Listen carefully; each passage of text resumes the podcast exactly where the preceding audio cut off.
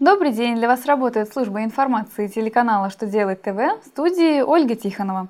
В этом выпуске вы узнаете, можно ли получить льготы по страховым взносам задним числом, как изменится правила регистрации юридических лиц, какие ограничения предложили применять к удержанию средств из зарплаты должников. Итак, о самом главном по порядку –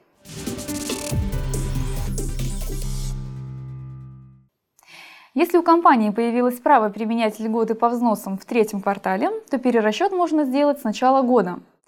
Федеральная налоговая служба напомнила условия, при которых компания на упрощенке может воспользоваться льготами по страховым взносам.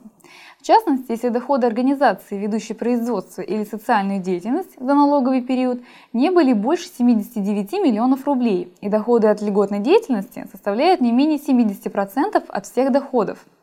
Ведомство рассмотрело ситуацию, когда в течение полугодия организация не получала доходов от льготной деятельности, а по результатам 9 месяцев они начали отвечать требованиям для применения льгот. Чтобы воспользоваться льготами, компании необходимо сдать уточненку заполненным приложением 6 к разделу 1.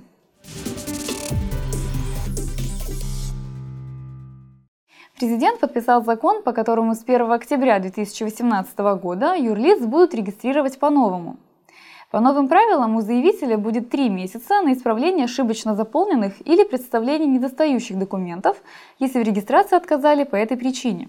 Если заявитель справится с одной попытки в течение этого срока, то второй раз госпошлину ему платить не придется, как и представлять документы, которые остались у регистрирующего органа после отказа.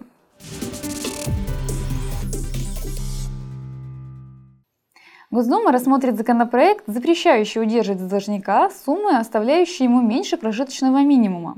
Трудовое законодательство сейчас предусматривает лимиты по удержанию средств и зарплаты, выраженные в процентах. Однако эти ограничения не устанавливают конкретных минимальных сумм, которые остаются у должника после удержания.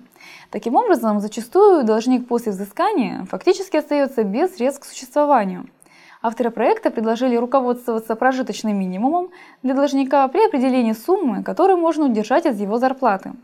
В отношении совместителя нужно руководствоваться общей суммой его заработка.